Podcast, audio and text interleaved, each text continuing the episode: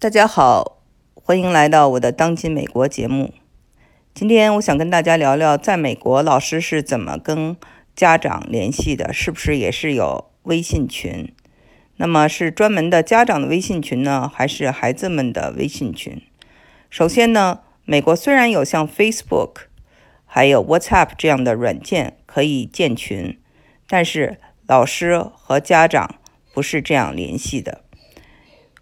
当然了，每个州不一样，公立私立不一样，每个学区也不一样。我所讲的是我所知道的，我的孩子上学的学区，他们的这种啊联系方式。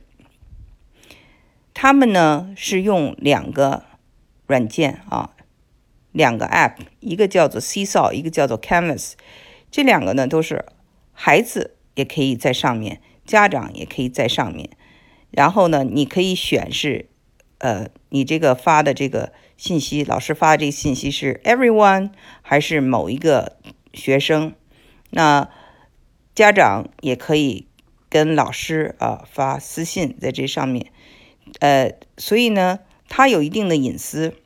当然了，具体的问题的话呢，一般它都是一些作业呀、一些学校的照片呐等等。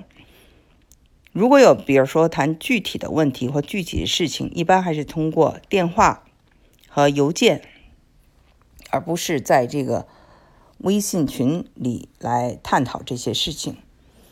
嗯，我们知道，在国内呢，大家是呃用家长群的非常多啊，微信群。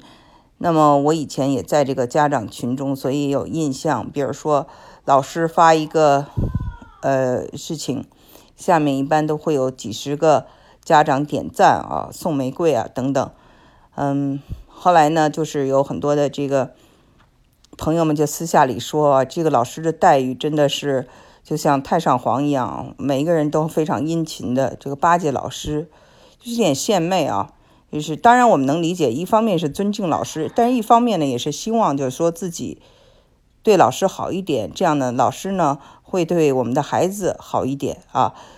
那么我就想说，如果这个老师做错了，里面这个家长群里肯定没有人敢说了，就要很隐忍了，因为怕孩子遭到冷暴力或者遭到打击报复。所以在这样一个情况下呢，就没有人敢出来。那出头的人可能也就是被其他的家长所孤立啊。那最后就是这样一个呃结果。那这个呢，我专门做过一期节目啊，讲过这个问题。在这个问题上呢，大家呢可以去找以前我这个节目去听。那这次呢，我们就想具体就说一下这个妙可欣小朋友啊，这个十岁就结束了他自己的生命。然后呢，整个过程中啊，我。不了解哦，只是看到了一些报道，其中就讲说，在家长群里头呢，把他的父母踢出去了，而且所有的不是所有的，也是大部分嘛，大部分的家长都给老师点赞，还说老师没有错，那么没有对生命的这逝去的这种痛心、惋惜，或者一点点呃公正的话都没有。那么大家这样做。有一种自扫门前雪的感觉，因为都是怕自己的孩子受欺负啊。如果说了老师不爱听的话，那是不是他的孩子就会遭受到报复？我们不知道。但是话又想回来了，我们之前做过一期节目，叫做“我们要爱自己的孩子，也更要爱他人的孩子”，因为你真的去爱他人的孩子，才是在帮助你的孩子。你就想想。现在，如果你是其中一个点赞的家长，在这个社会上，什么样的人会尊敬你和你教育出来的孩子？这是第一个问题。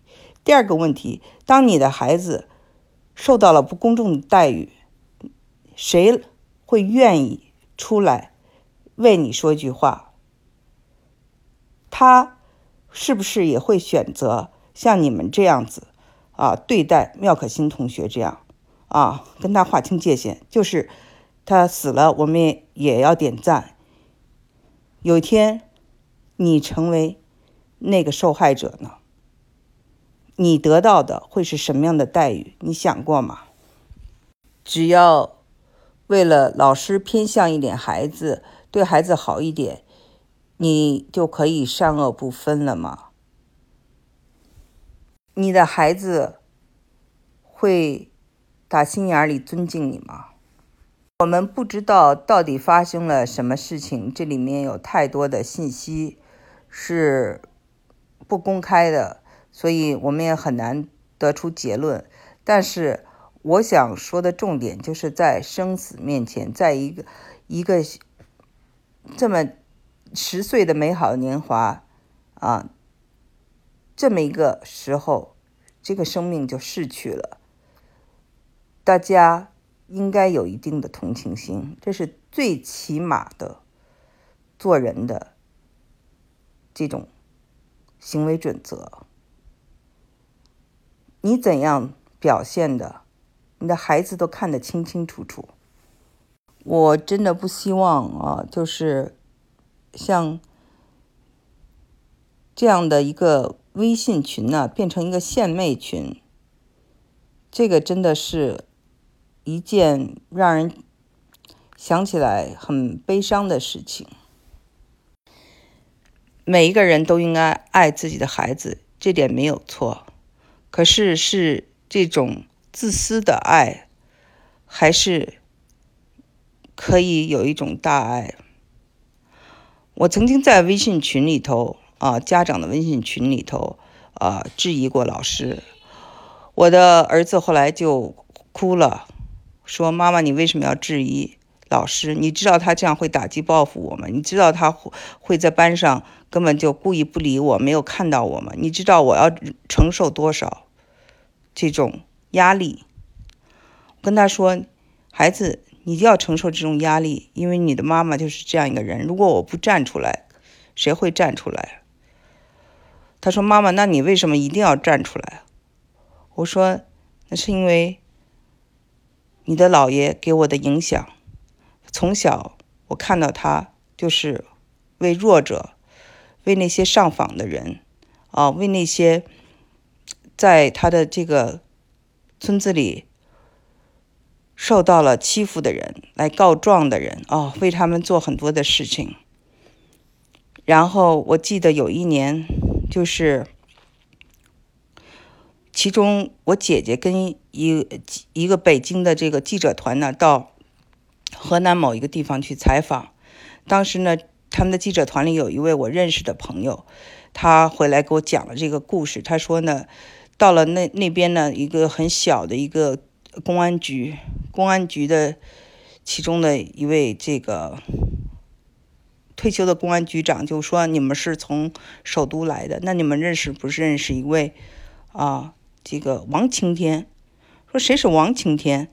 然后就说当年呢，他帮我们破了案，我们当时的一位乡村教师啊，就是被一个恶霸呢，呃，就是。”呃，诬陷说他强奸了班上的一个女学生，其实是那个恶霸强奸了这个女学生。